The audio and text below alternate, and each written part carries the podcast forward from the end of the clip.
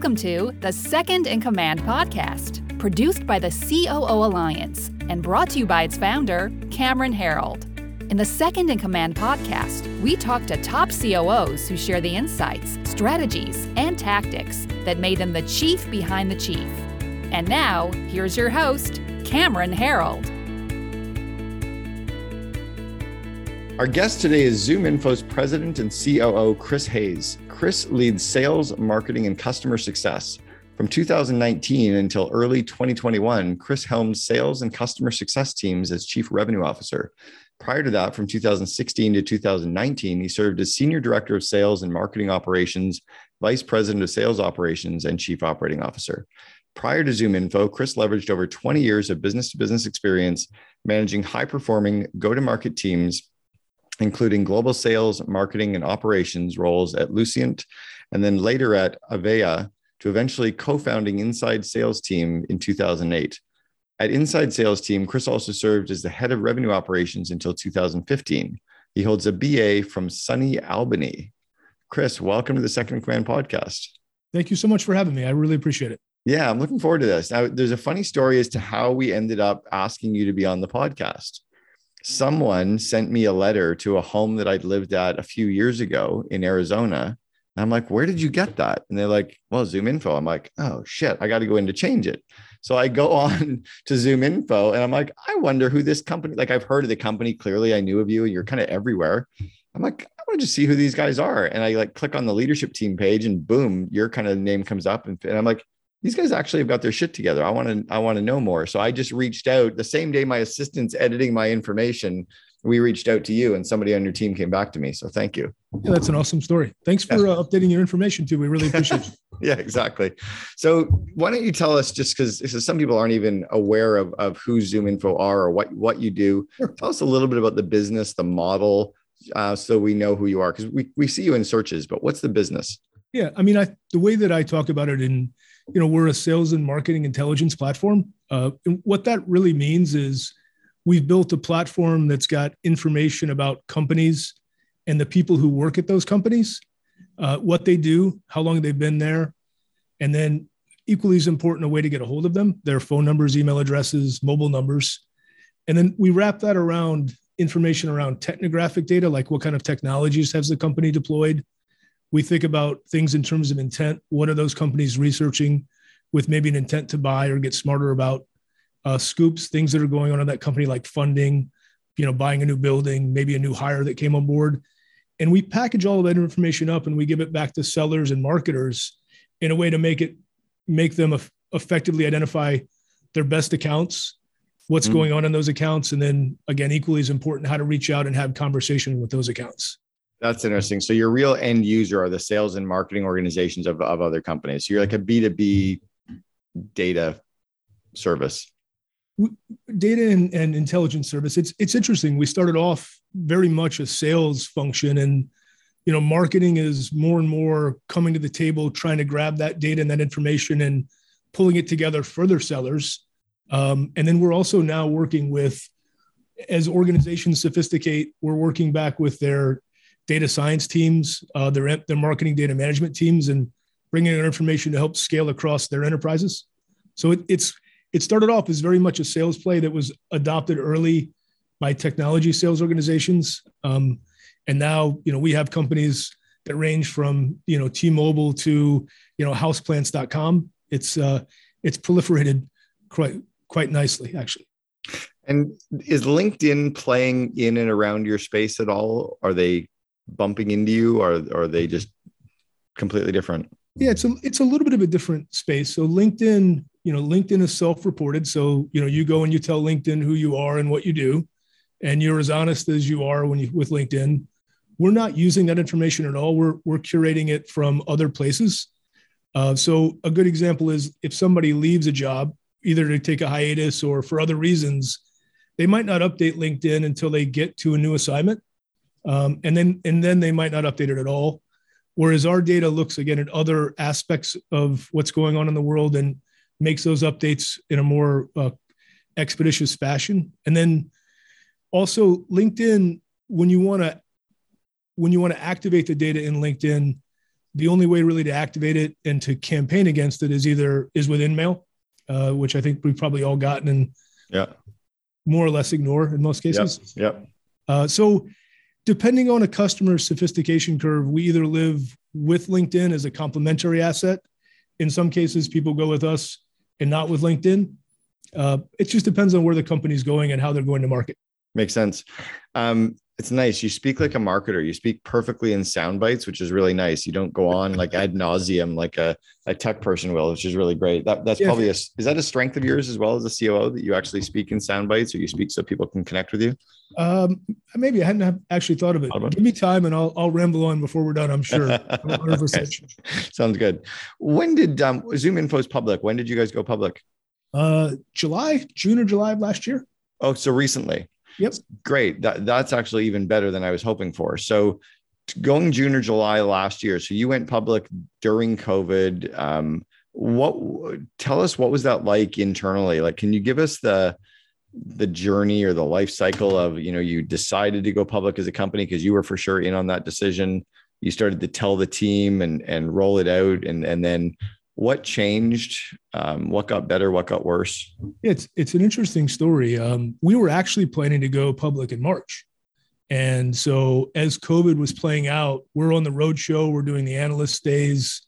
We did an analyst day at the theater one of the theaters in waltham mass by the office. So we were we were planning to go out in march. And then if, if you were, i know you remember as we're going up and covid's happening and there's a little bit of uncertainty about what's going on and things are closing and then you know when when they restricted inter, when they restricted international flight i think it was kind of the inflection point. And then we pressed pause on on going public. Um, at the time you know nobody really knew what the markets were going to do. Nobody really knew really what the economy was going to do. People were talking about it unprecedented once in a like nobody lived through anything like this before. And then you know when the world didn't end and when we all took a a, a, a breath of air and looked around and you know business was still happening and people still needed to sell and market and and drive and hit their number. You know we ended up as the as the fall and and winter progressed we ended up thinking about it and um, decided that we were going to do it in the pandemic and do it as a virtual ipo um, wow. so it was it was an amazing experience. It was it was great and I, i'm glad we got to do it the, we didn't get to go and you know ring the bell and that kind of that that kind of thing, but sure. it was it was great. What what was it like internally in the organization? What kind of things happened? I, I imagine there's ripple effects, both good and bad, of of having gone public and even in the process of going public. Can you walk us through anything there? Yeah, I mean, I think there's a lot of there's a lot of focus and rigor around. You know, we're going to be public. Everything that we do is going to need to be talked about, and the numbers are going to need to be shown both top line and bottom line. And, you know, we needed to continue to execute. We were executing very strongly pre IPO, and we needed to maintain that and in some cases accelerate it. Uh, so it was a focusing event. Like everybody got focused and rallied around it. And when we did go public, they had us, NASDAQ had us in this kind of virtual Zoom room like this.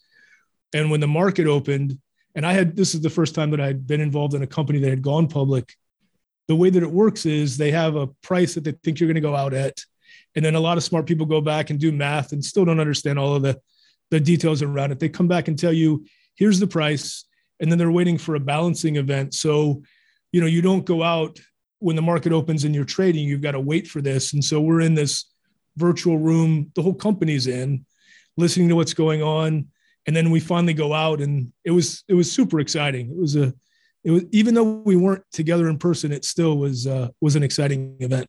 Was it distracting at all for the employees? Like when they're oh great now our options are starting to like be worth money. Like was there any of that that you had to control? It, I don't know as if it was distracting as so much as like we had it was a good outcome for a lot of people. So I think people were excited about it. And, you know, from a from a private company, and especially like our our team skews fairly young you know 25 to 35 when you talk about shares and equity and the different classes of equity people don't necessarily have a full understanding of what that means and what it'll turn into mm-hmm. um, so as this promise and these ideas that were there you know turned into firm hard numbers and you have a system like that shows you what you've got and all that stuff distracting is probably not the right word i think it was actually exciting people got yes. excited about there was an there was an outcome for for a lot of people um well yeah. yeah and the outcome's been fairly horrible i mean you ipo'd at 46 bucks and now you're at 70 dollars you're up 56 percent like you're crushing it yeah it's it's been good i mean it, has been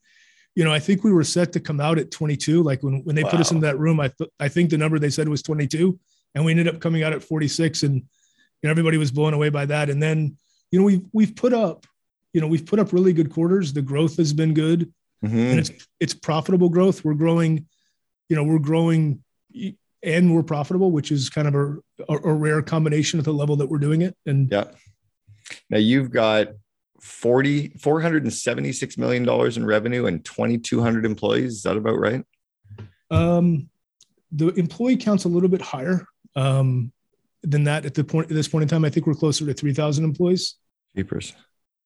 Yeah we've grown we've grown a lot we actually the office that that rob was in that he was talking to you from when we when we went home for covid we were in a different building in waltham mass and then during COVID, we outgrew that building, and so we've got a, a new building that that Rob's in now.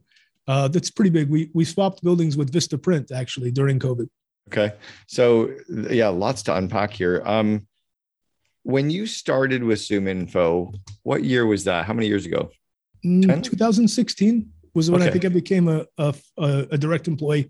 I had worked with Henry and the team kind of as a consulting, the inside sales team.com Henry was a client of ours. Um, so I got to work with Henry for about three years before I came over as an employee. Okay. And how many employees approximately when you joined?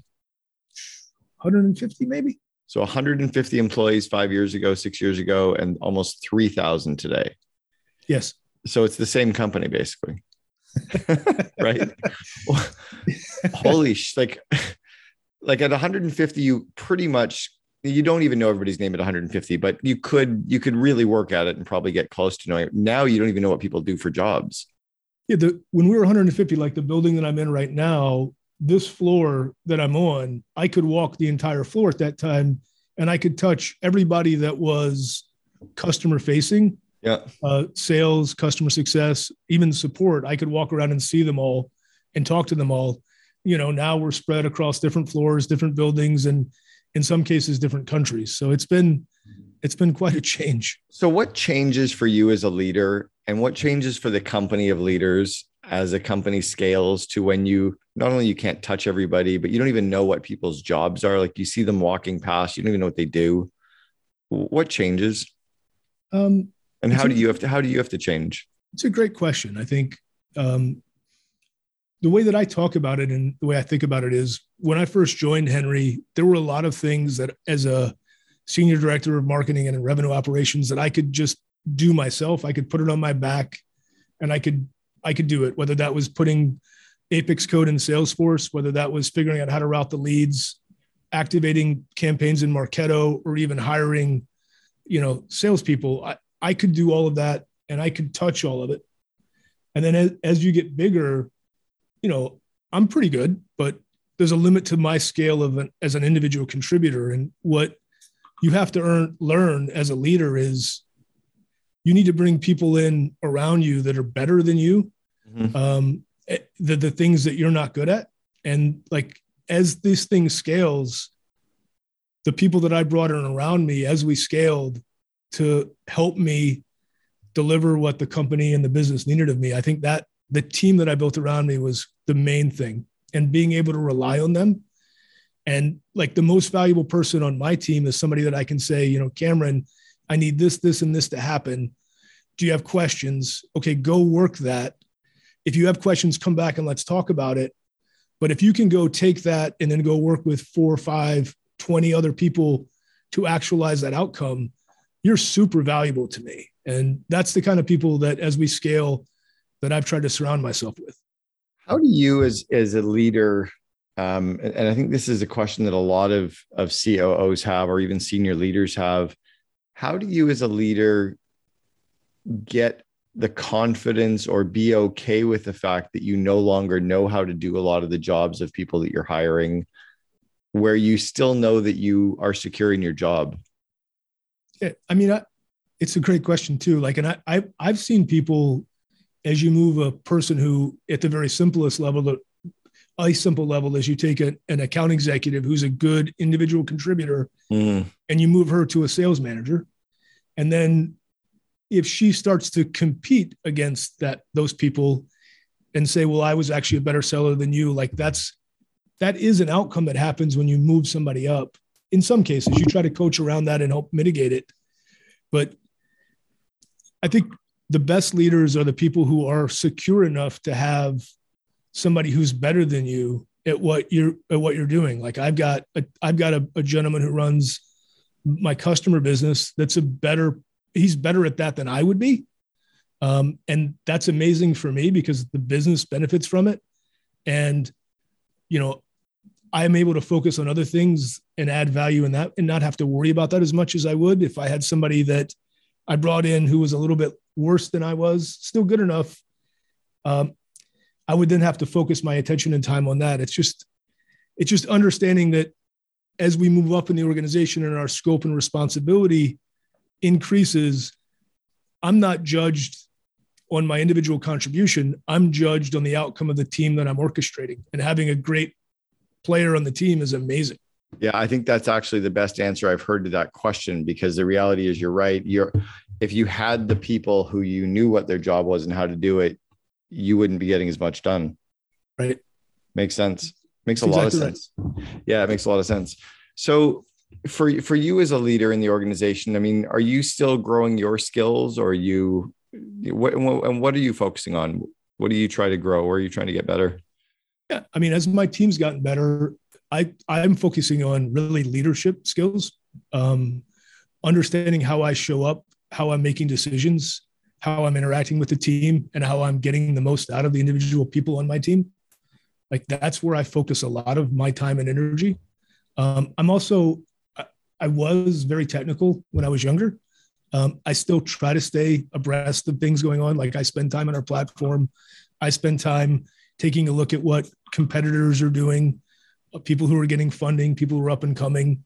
So I try to stay really engaged in the market uh, and what's going on around us and on the technical side. But the main thing is really focusing on making myself a better leader.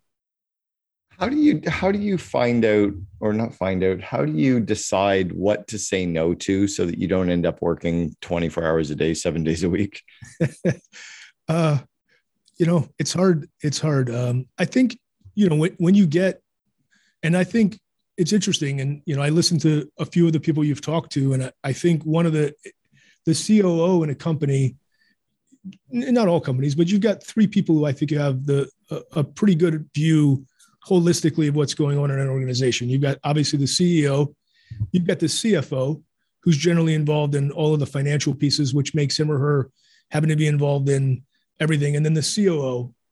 Um, and so, like, an advantage that I have is that I know generally almost everything that's going on at ZoomInfo at the same level as Henry, our, our CEO, and Cameron, our CFO. And so when I'm interacting with people and we're talking about what we need to do and you know priorities that they have, I'm able to take that and with that broader scope of of insight, and it's not even that I'm smarter, I'm just privy to more. Uh, I'm able to take those requests and weigh them against a, a larger outcome. Mm and I try to do that, and and that's what I would say yes or no to is kind of that balancing act. What do you focus on right now, day to day? Is it? Um, yeah, right now, I mean, we've brought in. I brought in a new CIO that's in our org, and she's being tasked with like putting together some a corporate engineering team that is able to support a 3,000 employee company. As you can imagine, as we grew that fast, some of the systems and the back office pieces are, uh, you know, we need to upgrade those. so I'm working back with her on on that vision. You know, I think if you listen to the earnings announcement, we've we've had some success on the international front, uh, working international domestically. So we're we we were we wanted to go internationally, actually boots on the ground, you know, earlier in the year, but COVID made that a little bit more challenging. We're finally super excited. We're finally going to be able to open up an office in in London so I've been focusing a lot of time around that. where to go, the staffing, the resourcing of that piece. And then, oh, go ahead. I'm sorry. No, no, no go ahead. Oh, that's okay. Will will anything change for the company in terms, like you mentioned, kind of the boots on the ground expansion? Will that change now because of what we've had to learn via COVID? Like, will you be able to do more sales outreach and and land these bigger accounts via Zoom, or do you need to be there in person? I, you know, it's interesting. We've been working before COVID. One of the one of the reasons I think we've been so successful is we were early adopters of inside sales. So even before COVID, the majority of our sales transactions happened just like this. We were using, we were early users of GoToMeeting, and then we moved over to Zoom before COVID. And so uh, we would go out opportunistically on deals. Like I would go to, to Dallas to meet with a big telecom company on a big deal. I might go to New York to meet with a, a FinServe company on a big deal. But they were opportunistic and they were timed meetings but you know we would close seven figure deals without meeting anybody in person before covid yeah so the move internationally is more about time zone hiring the talent localization. Mm-hmm. um, yeah. but i don't think we're going to have to the uk is a little bit of a different market. I mean it was in terms of still face-to-face interactions. I think covid is a leveling effect where people are now more open to having a, a virtual interaction and feeling comfortable that you know you can solve my problem. I trust you. It's economically viable. Let's just do this. I think there's a lot more appetite for that now than there ever has been I, i'm starting to see a real globalization of hiring and recruiting of talent i spoke to the uh, ceo two days ago in ohio who just lost one of his senior people to a company based out of and head office out of luxembourg Oh wow! I'm like, are you fucking kidding? Like, luck, like no one in Luxembourg would ever hire anybody from Ohio. Yeah. And and now they're basically saying we'll hire the best people we can get for the money that we want to pay them wherever the heck they live, right? Yeah, no, it is it is a it's definitely happening. I haven't had anybody poached from Luxembourg yet, but are you are you is that some of the plan of the public money is to be able to now recruit talent and pay pay more? I mean, we've always been looking for talent, and I, I think we're you know, we're always, I think we're, you know, we got, I think one of the awards we got was one of the best compensation places to work that uh, on comparably. Mm-hmm. Um, you know, we're able to now bring in talent that's more specialized. So, like, I think part of the growth of an organization like this is I mentioned myself where I was doing a lot of different things. Um, and I did them, I did them well, hopefully. Um, but now I'm bringing people in that are a lot more focused on, you know, a specific task or event sure. versus these kind of broader people. And in some cases, those roles are uh, they command a premium depending on on the role. Um, but yeah, we we are always looking for great talent and and whether it's here in the U.S. or the U.K., we've got offices in Tel Aviv too for uh, for uh, the R and D team, the engineering teams out of uh, Ra'anana, and Tel Aviv. That's another big tech hub right now is Tel Aviv. Um, bringing in senior people into the organization is something that really started when you were probably around the 300 employee mark or 200 employee mark. When you're bringing in for the first time outside senior people and they come over top of you know three layers below them. How have you how do you do that without upsetting everybody in the organization? How do you do you like how, how do you socialize it or you know let the whole company be okay with the fact that we've just recruited three or four senior people and you didn't get that job and you're now reporting to them? Yeah it's a, it's a great question. Um, and we've had to navigate that in a few different places over the years. And i it is about going and talking about the value that you you've added to the organization and we still value you and we still value what you're going to be able to do it's just now as we get bigger, we can't have somebody focusing on just all of these different things. We need to get into this more of a not specialization, but a narrower swim lane. And in that in that case, I don't I'm not going to judge you by the quantity of what you're doing. Like you did all this stuff. it now needs to be judged on the quality of a, of a more finite number of things. Um, but I, I think it just comes down to acknowledging the value that they've added, making sure that they understand that we still want them to continue to add value. It's just going to be in a little bit of a different capacity. and the change that we're making sets it up for the organization to be more successful and them to be more successful. One of the worst things that can happen, I think, is you take somebody who's been really successful and the business is scaled around them, and then they're in a role where they're no longer able to execute or deliver. Mm. It doesn't feel good for them. No. It's not good for the business. Um, but yeah, it can be depending, Cameron. It can be a delicate conversation. I, I like your approach though, because the, the two things that you cover off of, if you go back and look at Maslow's hierarchy of needs, you covered off on the safety needs, right? Look, you're secure, you're safe here.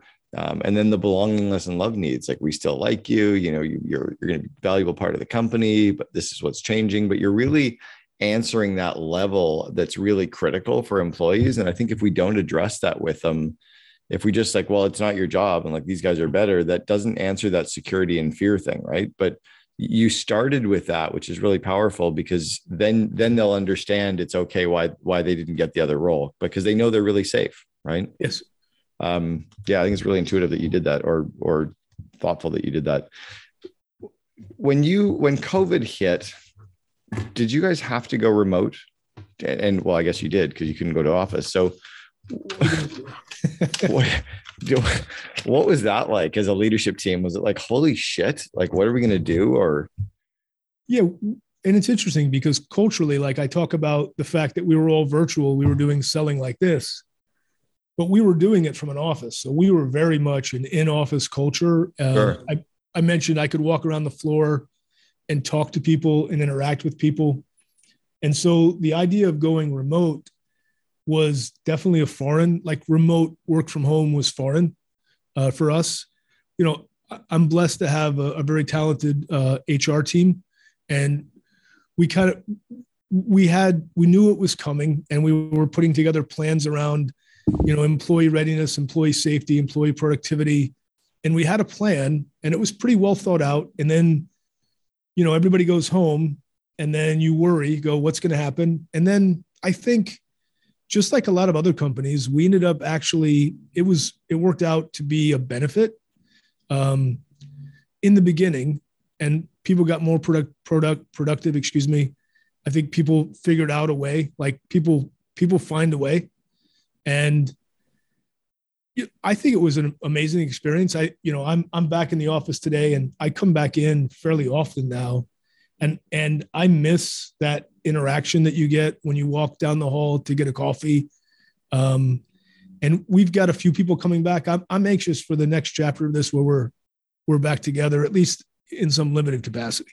Yeah, it's been incredible to watch companies actually go through this transition because if you'd told companies you know, two years ago that you have to do this. It'd be like, there's no way it can't be done, or not even have to, but could we do this? It's like, no, it can't be done. We can't go remote. We have to be in the office. And then we just, we were forced to find an, another way, not necessarily a better way, but another way. And I think we're all going to grow from that too.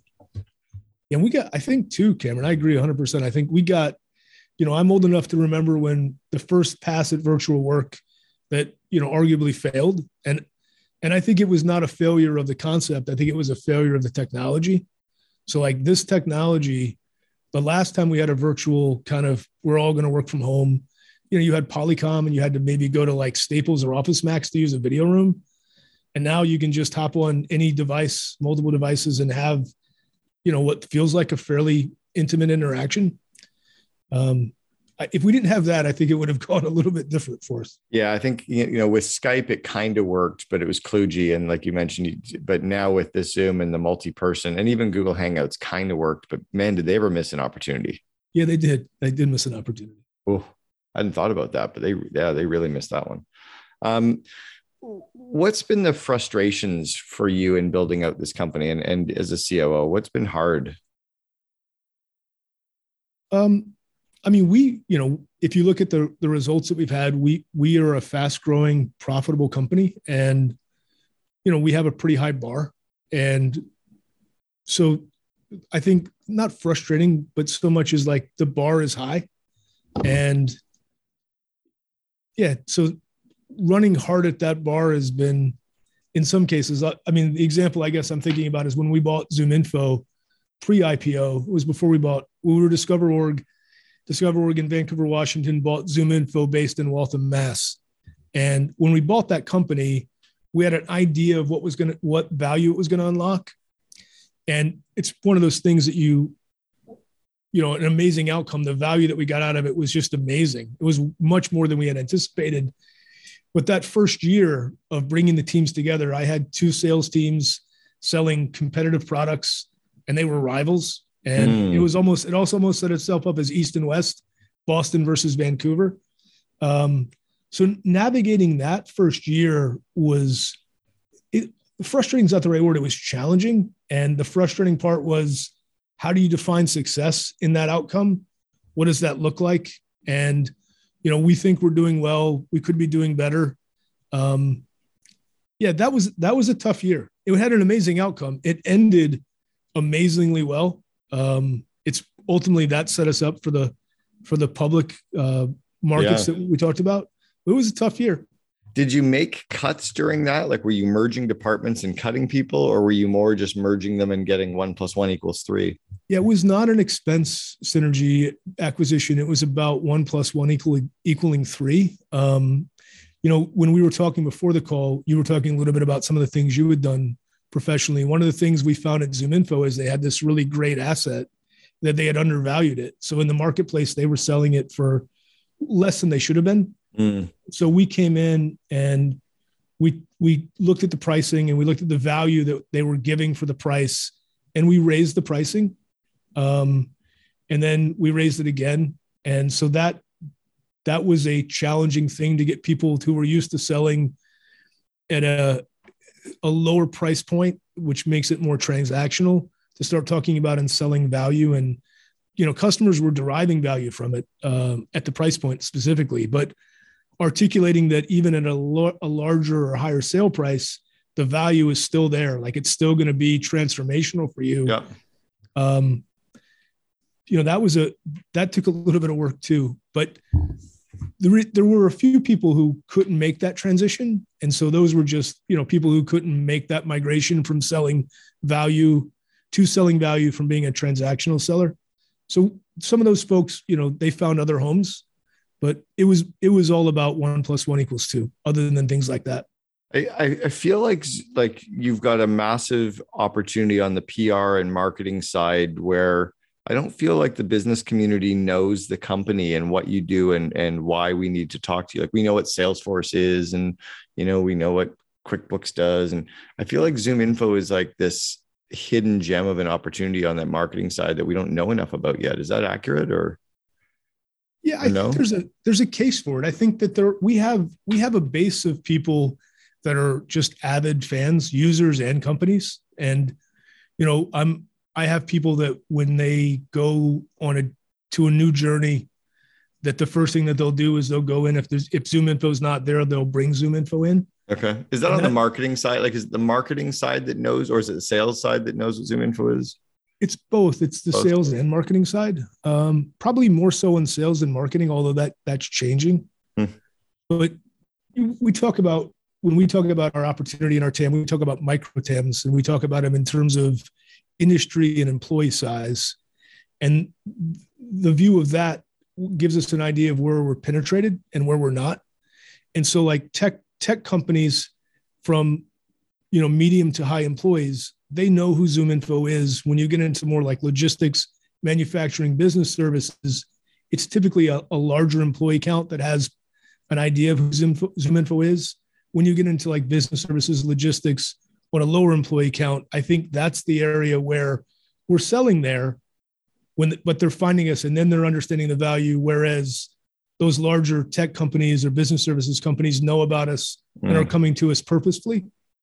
Uh, but it's amazing to watch just in, in the time I've been here, how much we've penetrated across all of those things and how people view us now as, you know, you can't go to market without ZoomInfo. Yeah, it's interesting. I and I may just be in that wrong demographic in terms of the c- clients that I typically work with are the 50 to 500 person companies. I probably just don't bump into, um, or maybe it's the more the entrepreneurial organizations I'm just not bumping into. I just thought ZoomInfo was like something on the internet where your data was. It's been fascinating learning what you actually do. Don't worry, I'm definitely going to go yell at my marketing team now. no, I just I think it's an opportunity, like to to um to kind of scream from the rooftops. Hey, there's people. That, you know, we found this interesting at one eight hundred got junk. We were 100 million in revenue.